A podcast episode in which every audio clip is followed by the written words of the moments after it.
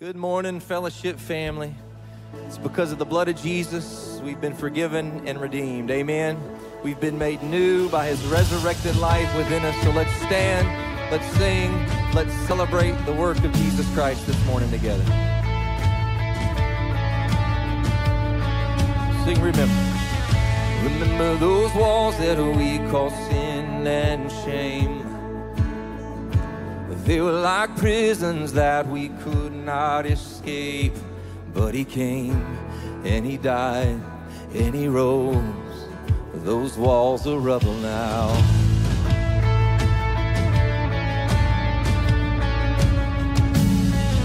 Remember those giants we called death and grave. They were like mountains that stood in our way. But he came and he died and he rose. Those giants are dead now. Sing it if you know it. This is this is our God. This is who He is. He loves us. This is our God. This is what He does. He saves us. He bore the cross. He beat the grave. Let heaven and earth proclaim. Is our God, King Jesus.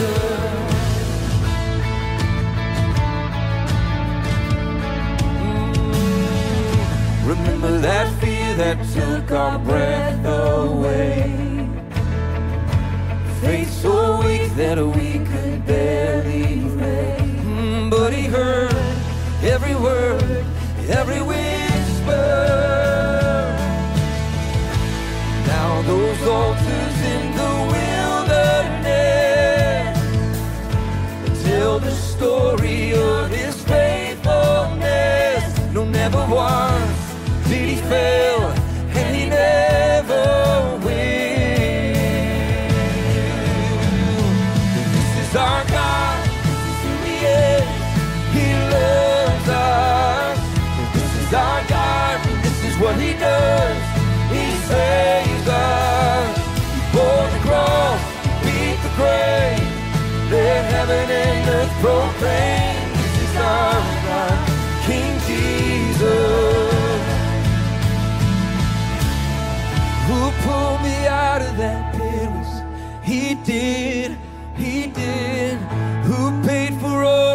sin?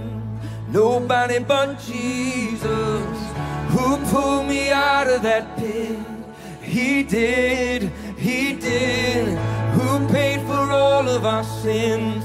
Nobody but Jesus. Who rescued me from that grave? Yahweh, Yahweh. Who gets the glory and praise? Nobody but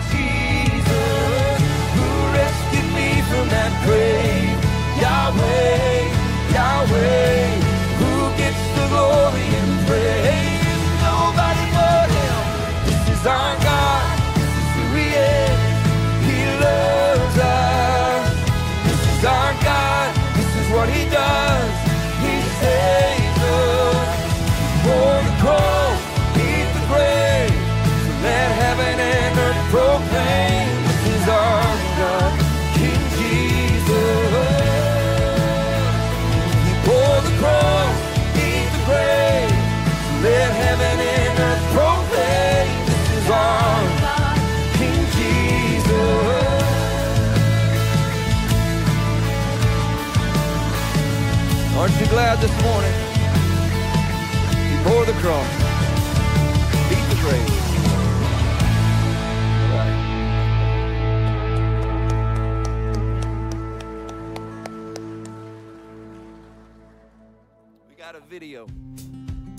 One of the most important programs at the Samaritan Community Center is Backpacks for Kids. And even though the program only lasts for one day, its effects can be felt over a lifetime. That's because its goal is to equip at risk kids with the tools they need to succeed in school. By helping 4,000 children in Northwest Arkansas to have the confidence and resources they need to achieve an education, we're investing in the future of our state where it matters the most. As we gear up for the 21st annual Backpacks for Kids event, it's amazing to see our community rally together to to make each year better than the last. And Fellowship Bible Church is playing such an important role in supporting our mission. From all of us here at the Samaritan Community Center, I just want to say thank you.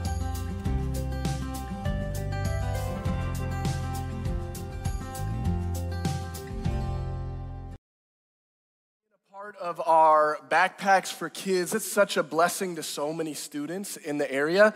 Like the side says, you can bring uh, supplies to the foyer up until July 16th. Hey, thanks for being here this morning. We're, we're excited you're here. If you're new, we would love to get to know you. And so come find us in the foyer before or after service sometime. We'd love to talk to you, get your number, maybe grab a cup of coffee or a lunch with you. In fact, I was in the foyer last week and I heard somebody say something, and I should have addressed it, but I chose not to because I wanted to, I wanted to fill all of you in on it. See, I was in the foyer last week after service and I heard someone say, Hey, there's furniture here. Do you think we could sit in it? And, and I literally heard them ask, Can we sit in furniture here at Fellowship? And I should have immediately run over them and said, over to them, run over them, and said, Yes. But I want to tell you the answer is yes. If there is furniture somewhere here, you are allowed to sit in it. You see, for the longest time when we had Fayetteville and Bentonville here, this place was an airport, all right? It was like trying to navigate O'Hare. You had to make your connecting flight, you had to drop off your kids, you had to get where you needed to, and it was almost impossible. But now we got a little more room, we got a little more space, and we got a little more time. And so we want you to feel comfortable here. In fact, we put furniture out in this courtyard, in between the student center, the, the children's center, and, and this building, so that you can just be, sit with your family, have fun. Don't be surprised if some games and some activities for you and your kids show up out there. We want this to be a home for you all. So join us, please. Sit in our furniture. We put it out there just in time for the summer heat for you guys. In fact, to beat the heat a little bit, this is what I want you to write down July 16th. I don't care if you're 15 or 115, we got a swim night at the Rogers Aquatic Center. This is for all of Fellowship Rogers. If you go to church here, you're invited. And we want you to invite your friends and your families. It's a great opportunity just to bring somebody along to help them see who we are and what we do here at Fellowship, which is to enjoy biblical community together. It's free. You can show up. Sam's going to be in the lazy river. Mickey said he'll be going down the toilet bowl slide just over and over. And so you are welcome to come. Please, please join us July 16th at the Rogers Aquatic Center. Won't, won't you be in the dunk tank? There will be, no, there's no dunk tank there. You'll be in the dunk tank. This guy trying to throw me off. July 16th, come and hang out with us, all right? Hey, uh, we also have some new residents who are here, and they're anxious to get to know you, as you can tell. There, there are other residents here at Fellowship. In fact, the residency program is a program that we have to produce and release spiritual leaders into the vocational world, into vocational ministry. And so Kennedy is on our FSM team. I believe she's back from Colorado and here. Stuart, yes, you can clap for her. Uh, we do that. Stuart and Emma are both on our elementary team, but I have Luke and JP here this morning. And they're on the community team with us, and they specifically work with young adults. And so, why don't you guys introduce yourself and tell us what's going on? Yeah, so my name is Juliana, and if you're a young adult here, we just want to welcome you to Fellowship Rogers. We know a lot of people are moving here because of job opportunities and or you're a recent graduate from Arkansas and we want you to know that you are welcome here at the Fellowship Rogers um, location. Uh, we, me and Luke, and actually our spouses, are starting a community group on July 11th, and we would love for you to be a part of it. We also do Thursday night hangouts. Sometimes we play volleyball here on campus, and then sometimes we go get ice cream or food if it's too hot. And so we would love to meet you. We'll be in the foyer after this. And so, yeah, just come find us. Hey, fellowship. My name is Luke, and as JP said, we're always in the foyer. Um, before and after service, we'd love to meet you, um, grab a coffee with you, um, or grab lunch. Um, and then we, we always try to gather and sit in the middle of this section on my left, y'all's right. Um, and so, anyway, that's what we got going on. Well, thanks, guys. We're excited to see what the Lord does this year. Hey, FSM, it's fun to see some of you sitting with your families, many of you up front here. For those of you who are in Colorado, welcome back. But Here's what I'd ask as we get ready to worship this morning. Would you stand with us? And as we get ready to sing unto the living God, would you remind yourself that you believe in the resurrection of Jesus? Say, I believe in the resurrection of Jesus. And let's sing to him.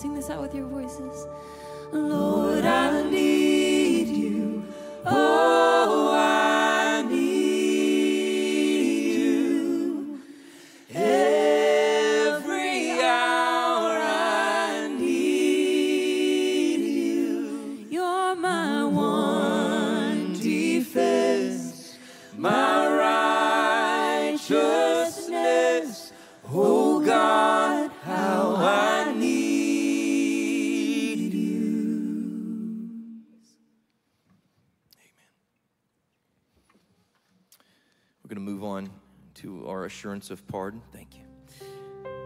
Let's say this together. Church, believe the good news. Jesus died for us. Jesus rose for us.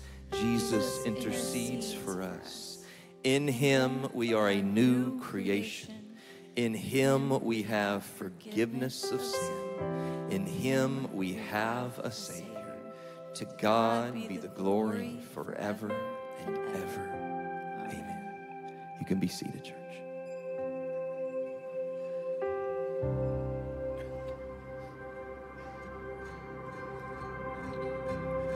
Oh, the perfect Son of God in all his innocence, here walking in the dirt with you.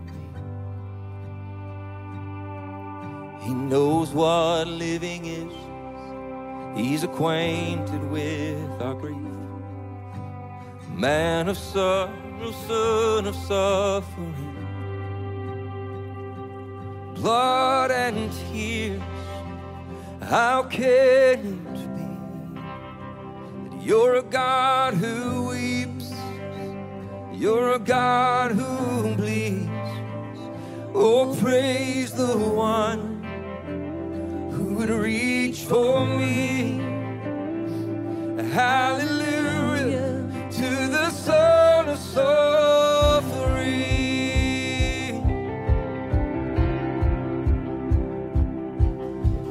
Some imagine you are distant and removed, but you chased us down in merciful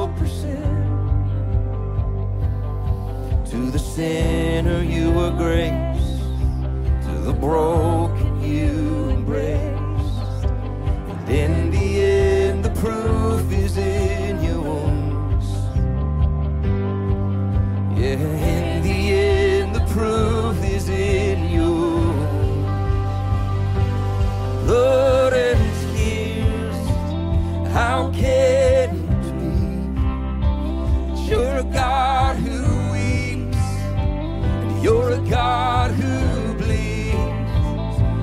praise the one who would reach for me.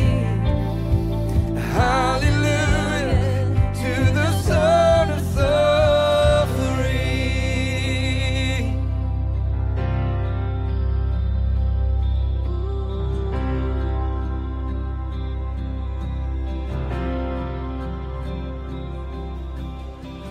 Your cross, my freedom, your stripes, and my healing. All praise, King Jesus. Glory to God in heaven. Your blood still speaking.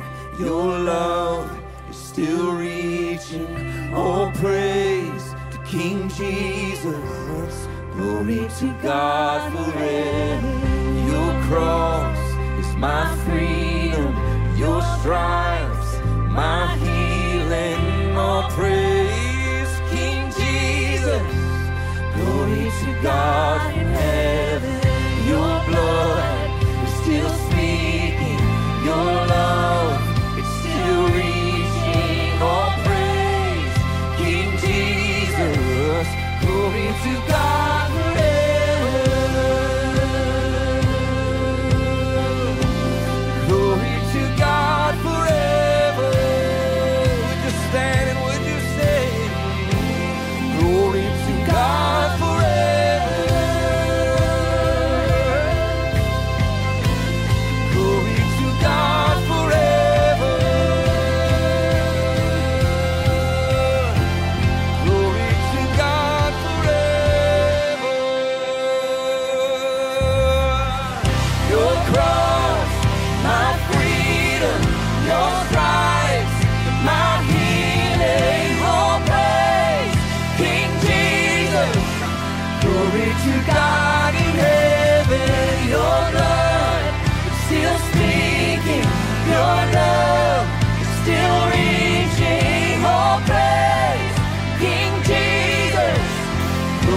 to God.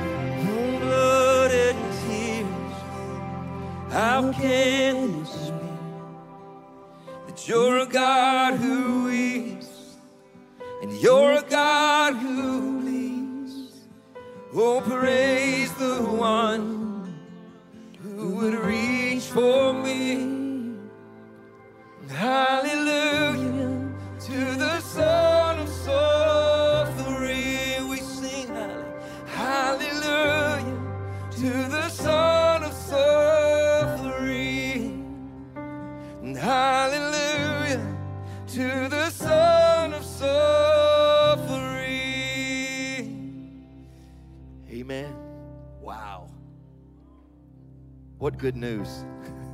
What good news. Can we just celebrate that good news right now? That because of Jesus, He causes us to be able to stand before Him. That we don't have to cower or come to Him with fear. We don't have to be motivated by fear. There is no condemnation for those of us who are in Christ regarding our sin. Amen because we know he's not holding that stuff against us. We know that King Jesus dealt with the sin issue 2000 years ago on a cross and he did he did a fine job. Amen. I would say Jesus got it right. And so uh, though we still stumble and we still fall, the Lord's not dealing with us based on our behaviors. He's not dealing with us on our ability or inability to get it all together. Yet He loves us, He cares for us, He knows everything. Still, He has mercy for us. His mercies new every morning. Amen. Amen. I don't even want to quit singing this song with y'all, but we have to because we've got a time. Uh, we've got some some. We, we we try to stay on track here. So why don't we just lift our hands if you want to do that? Just out a, a, a, a sign of thankfulness to, to Jesus, Abba. So Abba, we thank you so much for the price that you paid in and through Jesus Christ.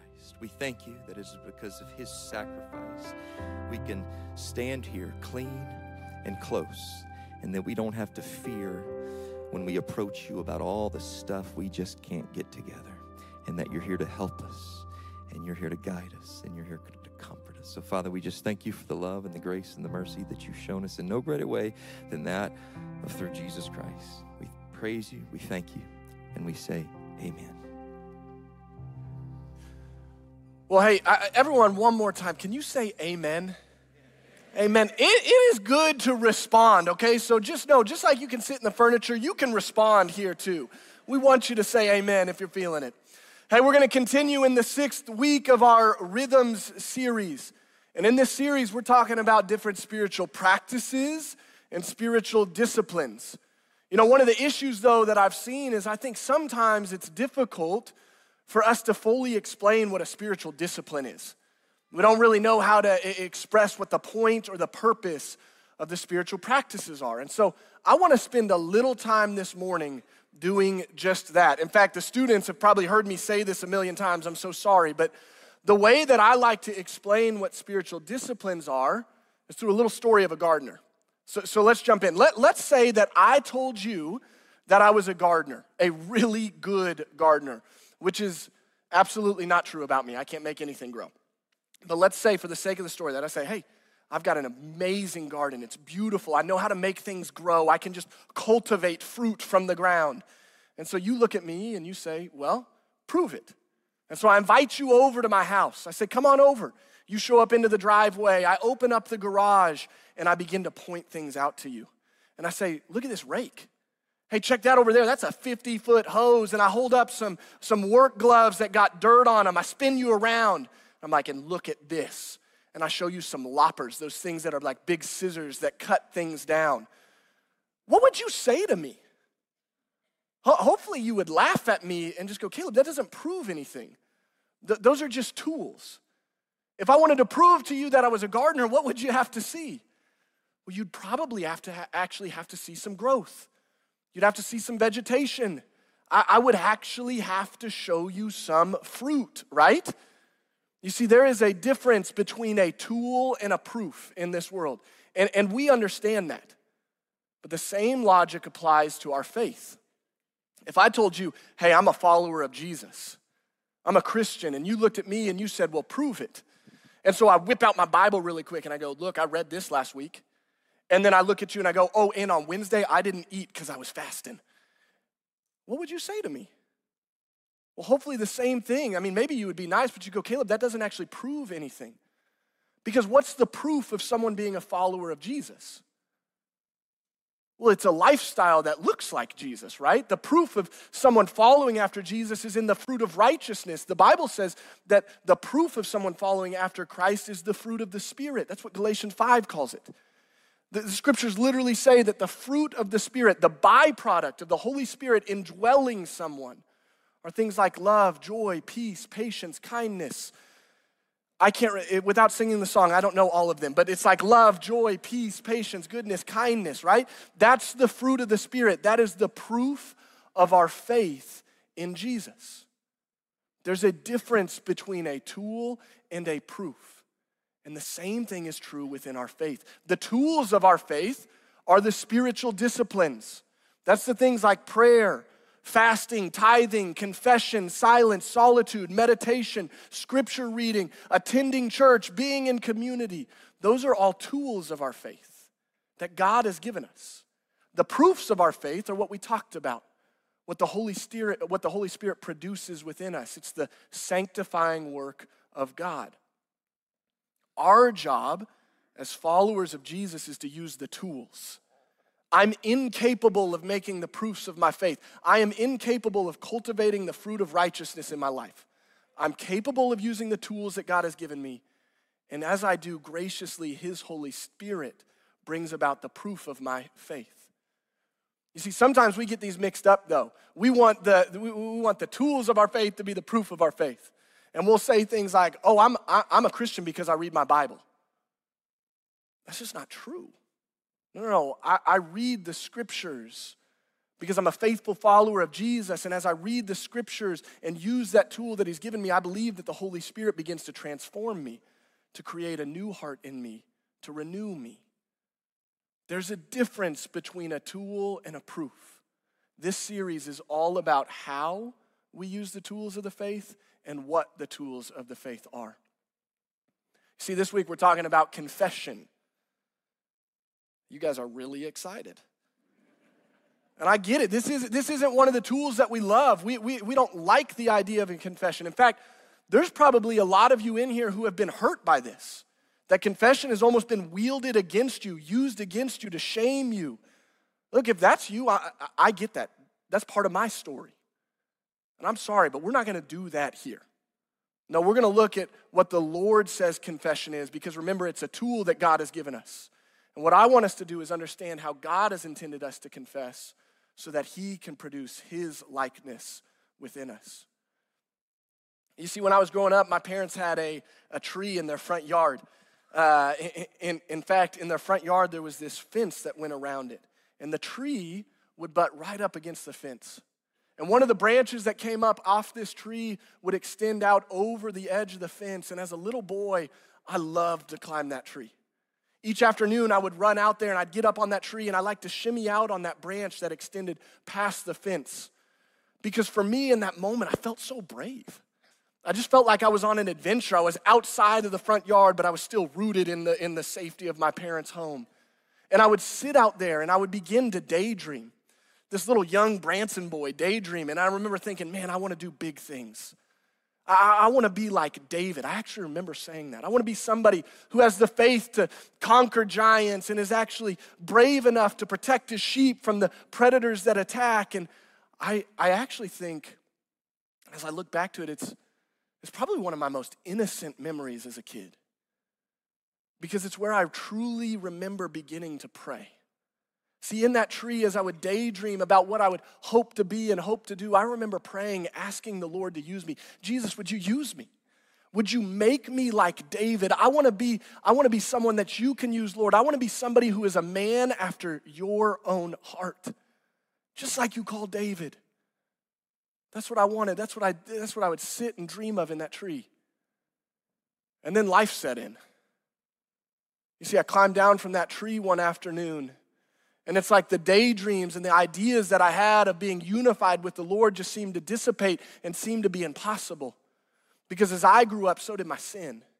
And these actions of sinfulness that I was engaging in became habits, and these habits became addictions, and the addictions, they became full blown desires. And in my desire for sinfulness, I ran into hiding, and in the hiding, embarrassment crept in. And embarrassment invited its friend shame, and shame began to live in my life and teach me all these lies of evil, saying, Caleb, you'll never be a man after God's own heart. You'll never be unified with the Lord. You'll never find peace with Jesus. You'll never actually do anything in this life because your sin is too big. And I believed that.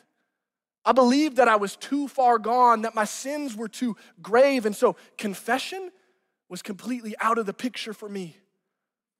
Because I thought that if I confessed, then I'd never be known. And I couldn't bear the pain of thinking that I might not be known in this life. So I ran all by myself. That dream of being like David was completely wiped out. The idea of ever walking with the Lord was just stripped from me. You see, David's got an interesting story too, though. Because oftentimes we remember him for being the king, we remember him for taking down Goliath, we remember him for being a great shepherd. But we forget part of his story too. You say it says it happened late one afternoon as David was out on the balcony of the king's palace. He was walking around and he looked out and he saw a beautiful woman bathing. So he asks his men, he said, Who is that? And they say, Well, that's Bathsheba. That's the, that's the wife of Uriah, one of your soldiers who's out fighting. And David says to his men, Well, go get her. And so they go. He sends them for Bathsheba. They bring her back to him. David sleeps with Bathsheba and then sends her home. And some time passed. Uriah's still out fighting, and eventually Bathsheba sends word to David and she says, I'm pregnant. David, I'm unsure of what he's thinking in that moment, but I know what he does. He actually sends for Uriah, and he brings Uriah back from battle. And as Uriah ends up at the king's palace, David looks at him and goes, Hey, buddy, hey, you've been fighting really hard, so why don't you go home? Here's a candle, set the mood, and why don't you just sleep at home tonight? And Uriah looks at him and he goes, No. The, the, the Ark of the Covenant is out at battle. The, the other men are fighting. I, I'm not sleeping at home. And so David begins to up the ante a little bit, and he actually says, Well, you're not staying here one night. I want you to stay here two more nights. And, and David begins to feed Uriah and actually gets him drunk in an attempt to get him to sleep with his wife. And David looks at him and says, Go home, sleep with your wife. And Uriah says, No. He sleeps on the footstep of his door and actually goes back to the battle. And as Uriah is heading towards the battle, so is a message from King David. David sent a message following Uriah to the commander saying, Hey, let this man go into the hardest part of the fight. And then when he's out there fighting in the deepest part of the battle, I want you to withdraw all the other men around him so that he might be struck down and killed. And that's exactly what happened. David received word sometime later that Uriah was killed just as he had commanded.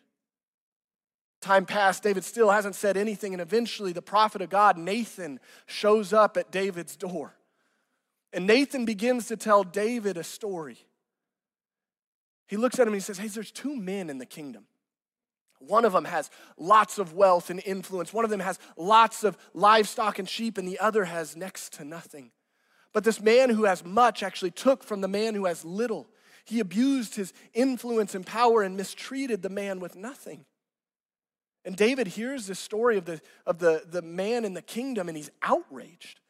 He actually looks at Nathan, he goes, Who is this man? He deserves to be punished because he's done what is evil in the sight of God.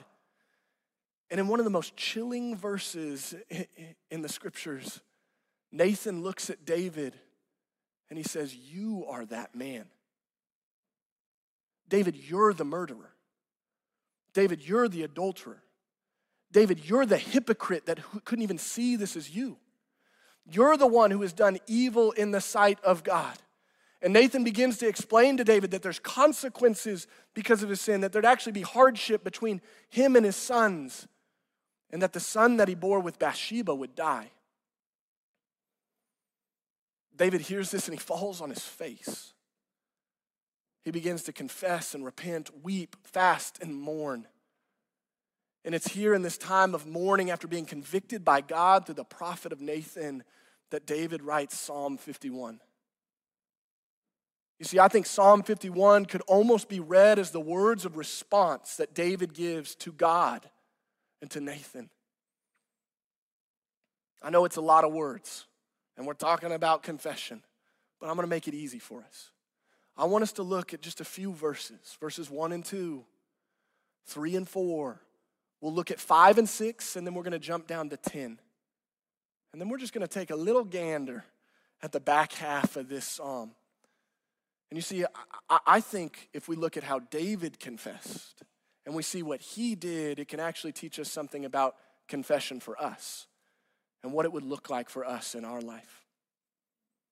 You see, David starts his psalm of confession in verse 1 saying, Have mercy, O God, on me according to your steadfast love, according to your abundant mercy, blot out my transgressions. David begins his confession pleading to God for mercy.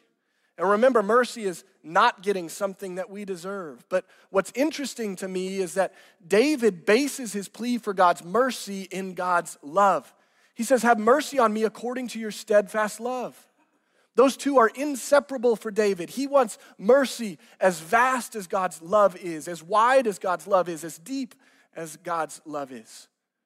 And I think that's so important because what we see is that for David, repentance is rooted in a trust of God's love for him. David understands that repentance is rooted, it's grounded in a trust of God's love. And I actually I think that's necessary for us.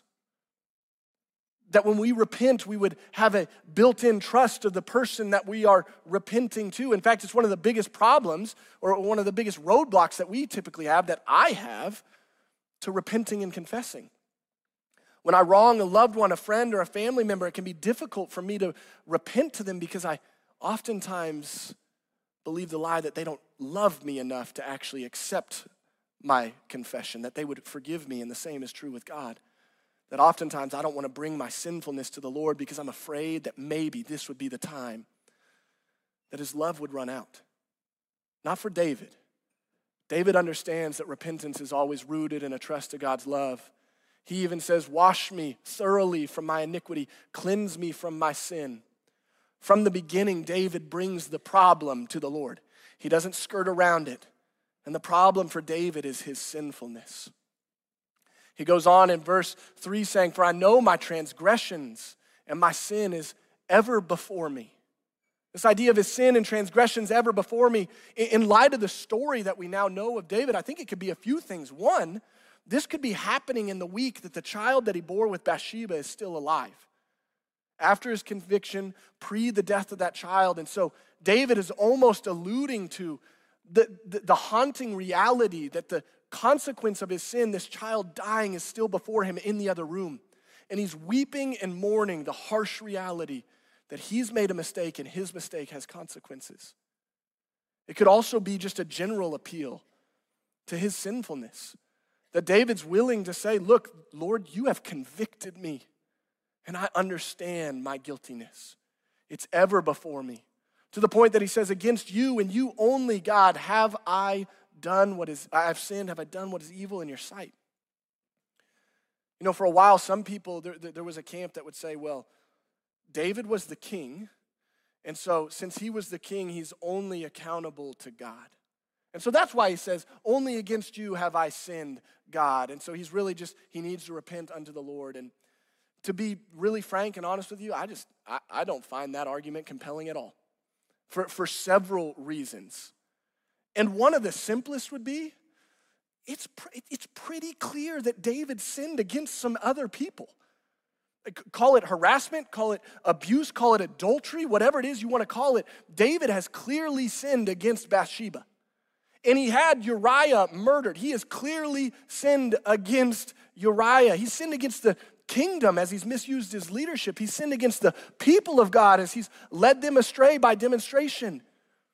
You see, when, I, when, when David says, Against you only have I sinned, I think David is offering the deepest level of confession, saying, I've sinned against everyone, so much so that I've sinned against you, God, to the point that you are justified in your words. You're blameless in your judgment. Nathan had told David that there would be consequences for his sin. David acknowledges that. But he doesn't just acknowledge that there's consequence for his sin, he actually says, God, you're justified in disciplining and punishing sin. You see, David has no problem bringing his guilt before the Lord to the point that he begins to write, Behold, I, I was brought forth in iniquity. David deepens this confession, saying, In birth I was sinful. He even says it outright. He says, In sin did my mother conceive me. In sin did my mother conceive me. I want to spend just a, a little bit of time here because I want to point out what, what he's not doing first. You see, when David writes this line in Psalm 51, he is not blaming his mother for his sin. This is not him trying to get out of responsibility. And it's also not a, it's not a sexist statement. The God that we serve is not a sexist God, and David is not here saying, oh, this is women's fault. They've conceived us. Well, I can't help but do wrong. That's not at all what's happening. In fact, what is happening here is David is just admitting, he's confessing that he himself is sinful. So much so that he's saying, I'm not just guilty of doing something wrong, I'm actually guilty of having a nature that is bent towards sin, that I have a propensity towards sin. You see, I think what David is describing here is what we would call inherited sin, right? We, as followers of Jesus, believe that we're guilty of sin by more than just doing quote unquote bad things. We, as followers of Jesus, we as Christians, believe that we're guilty of sin in three ways. I want to look at them really quick. The first way that we believe that we're guilty of sin is called imputed sin. Imputed sin is the idea that because one human sinned, then all humans are guilty following that first human, right? Because one is guilty, then that impute or that guilt is imputed to all of humanity. And we don't like imputed sin. Because it, it honestly, I, I hear a lot of people say, well, that doesn't seem fair. Just because Adam ate an apple, I'm guilty? And I get that, but to that, I would respond and say, you know what else is unfair? Imputed righteousness. The very fact that because one man was lived a life that we couldn't and was righteous when we were not, we're given his cleanliness. You see, imputed sin is the fact that we're guilty because one man was sinful. Imputed righteousness is the beautiful reality that we're clean because Jesus was. And we're not just guilty of imputed sin, but we're, we're also guilty of inherited sin. Inherited sin is actually what I think David is talking about here in Psalm 51. And it's the idea that because all are guilty of sin, there's this sin nature that is passed down. And what I mean by sin nature, all humanity is built and, created in the image of God. You do not lose that. But that in the fall, corruption did occur. And that we have a nature, like I said, that has a propensity towards sin, that we're bent towards it. We have a desire to run away from the Lord. But God actually does have an answer for this inherited sin problem, too. And the answer is the second coming. That when Jesus comes back, he'll redeem the heavens and the earth. And we'll obtain the resurrection. And in that new resurrected manner, Jesus will actually give us a new nature. We'll be fully redeemed. We'll have a nature just like his that doesn't want to run from him, but wants to be with him. The third way that we're guilty is what we call personal sin.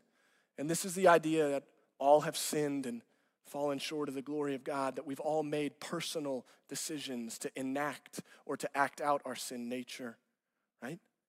Well, guess what? God has, a, God has an answer to that as well.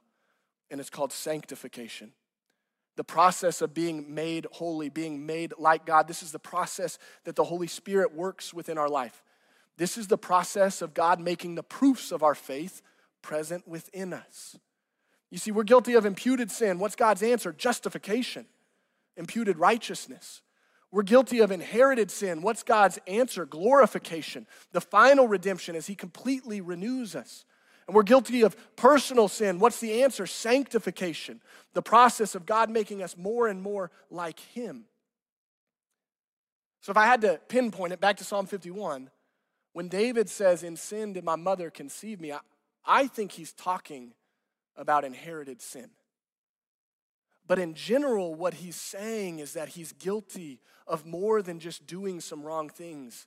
He's guilty of being a human being that actually desires to run away from the Lord. He's guilty of having a sin nature. And because he says that, that's why he can actually write the next line that says, But behold, you delight in truth in the inward being. David begins to note that God doesn't just want to uh, change David's decisions, God actually wants to create a, a, a, new being in him. He wants to put truth in the inward place. God, David is saying that God wants to rework his very being, that he wants to give him a new nature. So much so that David even says, It's you, God, who teaches me those things. You're the one who teaches me wisdom in the secret heart. You're the one who shapes me. David brings his guilt. He uses the tool of confession. God produces newness, He makes the fruit. In verse 10, David goes on to say, Create in me a clean heart, O God, renew a right spirit within me. He asks the Lord simply to make him new, to wash him clean, to give him a heart that desires good, that seeks what is just, to seek after God. And as you're reading through this within the whole context of the psalm, it's pretty clear. This is a great example of justification by grace through faith, isn't it? He just asked for something. David doesn't make a deal with God. He doesn't say, hey, look, I'll do X if you forgive me, and then I'll do Y, and then you give me a new heart. David understands that he's not earning anything here, that he's not, he's not doing anything that will make God forgive him. He understands that he's just asking for forgiveness. In fact, this idea of not earning forgiveness is furthered in the psalm, where later on he actually writes, You'll not delight in a sacrifice, or I would give it. You'll not be pleased by a burnt offering.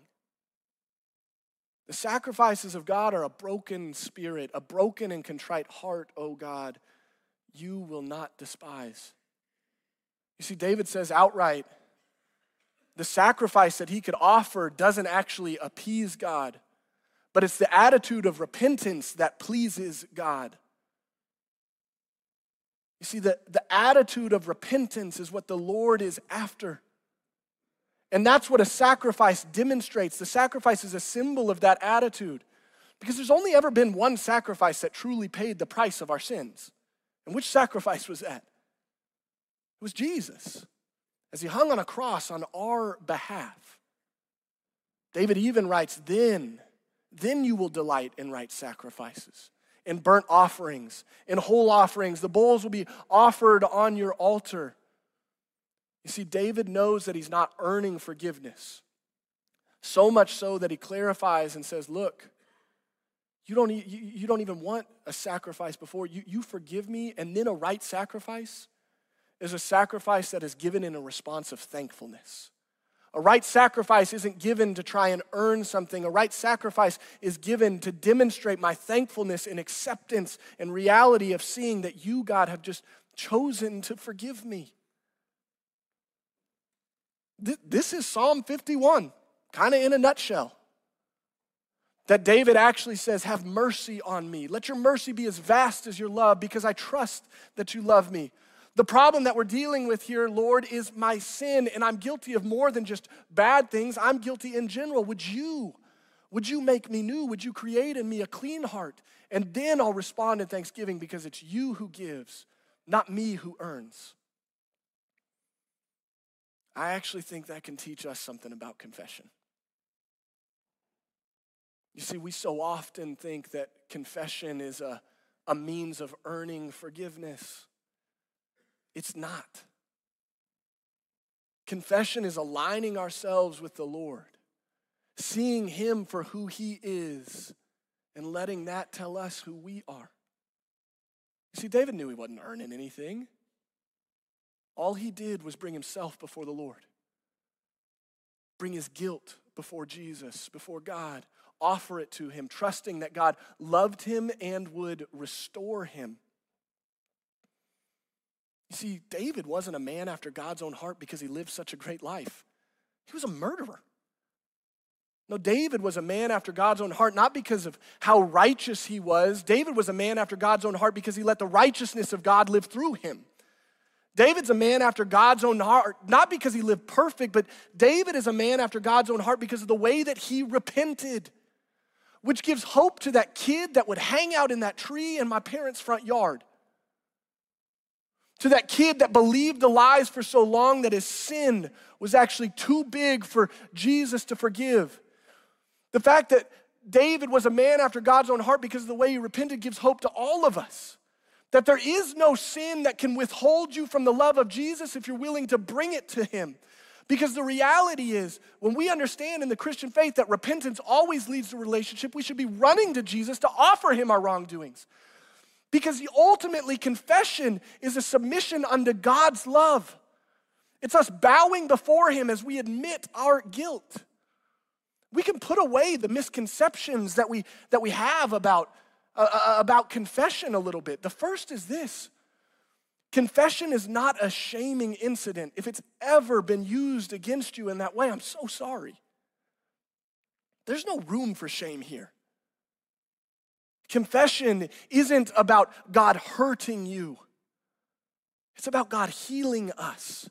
And confession isn't about forcing you to relive your past failures. It's actually about inviting God to live and shine through our failures. You see, confession is a tool that God has given us, an amazing tool that we get to admit our guilt and He gets to offer us His love. As we go to Him and we confess our anger, He produces love in us. As we go to Him and, and we confess our, our, our, pride, He produces joy in us. As we go to Him and confess our unrighteousness, He produces righteousness. You see, confession is an act of humility, but one that has great reward. Charles Spurgeon, when he's writing about David and Psalm 51, he says this it's not the punishment that he cries against, but the sin. See, many a murderer is more alarmed by the gallows than at the murder that brought him to it. The thief loves the plunder, though he fears the prison. Not David.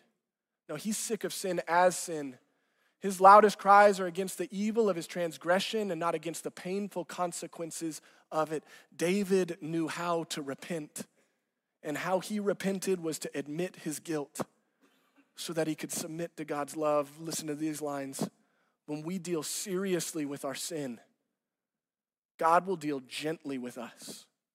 When we deal seriously with our sin, it is the God of the universe who will deal gently with us. When we hate what the Lord hates, to our joy and to our peace, He will soon make an end of it. Confession is a tool. It's a tool that God has given us. And as we use the tool, He produces the fruit within us. So, how do we use that tool? Well, Paul David Tripp actually in his New Morning Mercies has a, has a line where he talks about confession. And he gives three steps. And his three steps are this He says, See your sin, grieve your sin, and then confess your sin. And as the elements for communion are being passed out right now, grab those. But this is what I want us to do. I want us to partake in this three step process. And I promise it's not make all your worries go away, but it's simple. I want us to take a moment and actually pray that God would reveal to us our sin, that we would see it. Pray something like, Lord, would you, would you open my eyes, make me aware of how I've fallen short, how I have moved away from you. Jesus, convict me. Because remember, the conviction of the Holy Spirit is one of the most loving things that the Spirit can do. Because after conviction comes confession, and from confession comes relationship. So pray and ask the Lord to convict you to see your sin, and then begin to grieve it. Ask God to break your heart for what breaks His. Ask Him to help you see the gravity of your sin, to realize the depravity that we walk in, and then confess it. Offer it to Him. Those things that you've seen, those things that you grieved, then give it to Jesus. Remember, trusting that He forgives, that He takes our sin and He separates them from us as far as the east is from the west. This is one way that we can use that tool of confession. The other way is through communion. And communion is a practice that we invite all those who have professed their faith in Jesus to engage in. And what we do in communion when we take the elements is we remember the night that Jesus was betrayed, that he took the bread, he broke it, he gave thanks. He said, This is my body broken for you. And he took the cup, he poured it, and he said, This is the blood of the new covenant. It's been spilled for the forgiveness of sins, for the forgiveness of your sins. You see, when we take communion, what we do is we actually remember that there is one sacrifice who ever actually paid the price for our sin, and it's Jesus. We remember what he did for us. And we also remember that it is God who forgives us because he chooses to.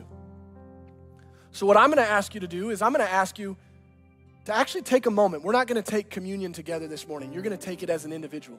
You can take it with your family, the people you're sitting with, but you're going to take it when you're ready. But to get ready this morning, pray through these three steps.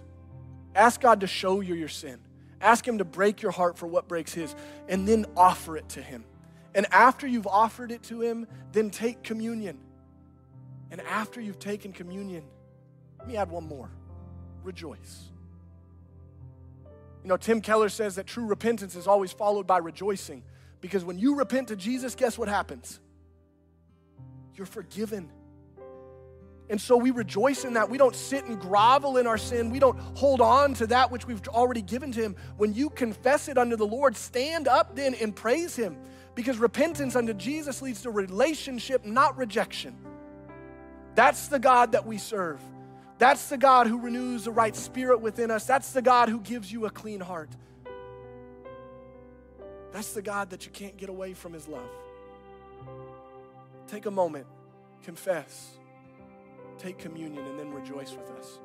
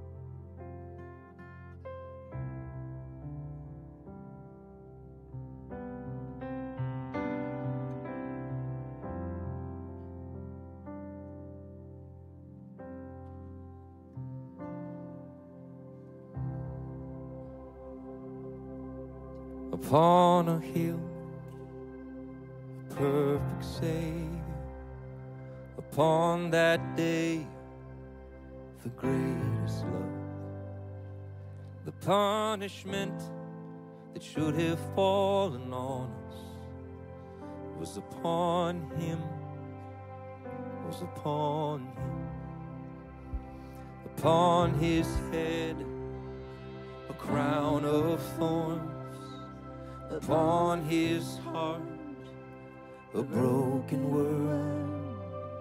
The weight of sin, all the weight of our transgressions was upon him, was upon him. Mm, Christ has died. We are forgiven in Christ alive.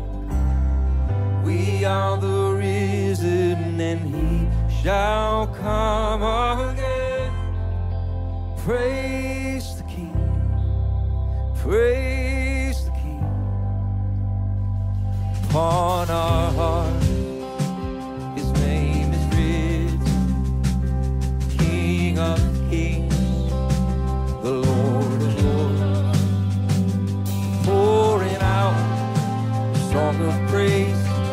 song of salvation upon him, upon him, and we sing out that Christ has died.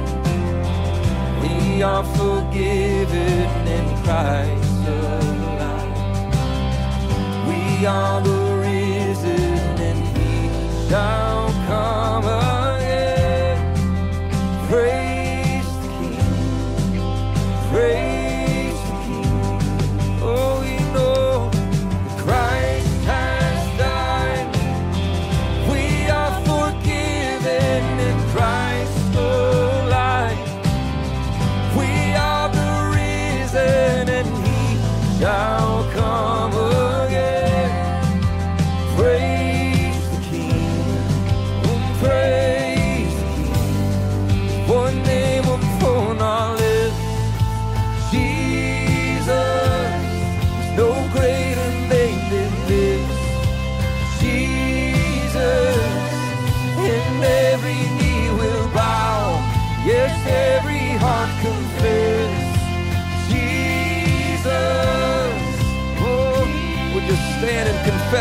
Jesus with us this morning? Oh, Jesus, there's no greater name than that. Jesus, and every knee will bow. Yes, every heart confess.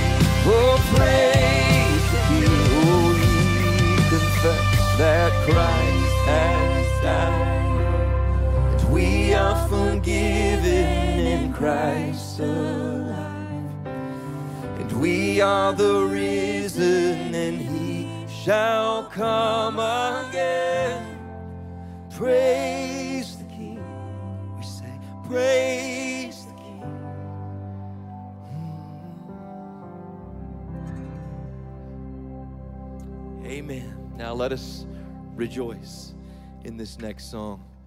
Go ahead, Seth. Our sins, they are many. His mercy is more. Amen.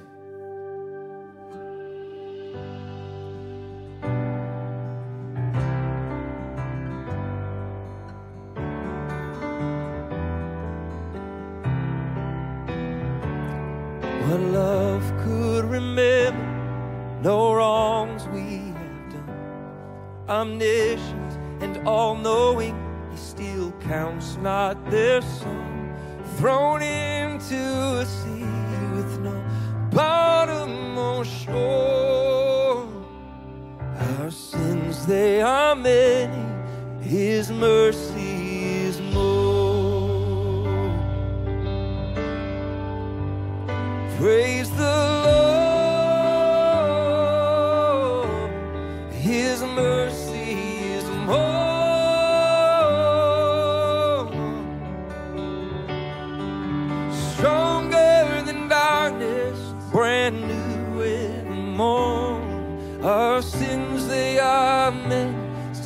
His mercy is more.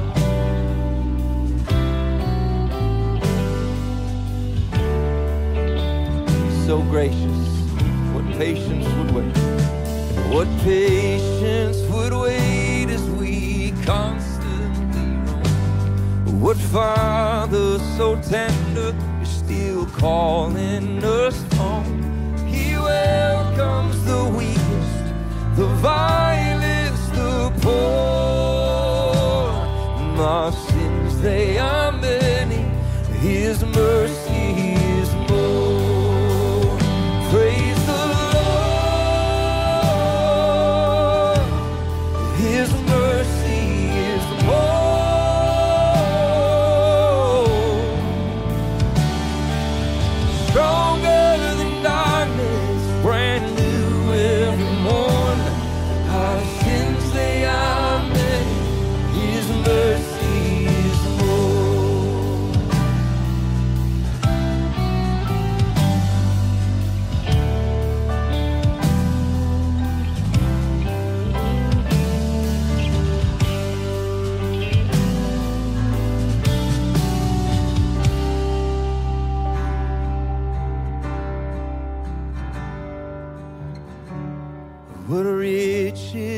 kindness He's lavished on us. His blood was the payment, His life was the cost. For we stood beneath the debt we could never afford. While our sins might be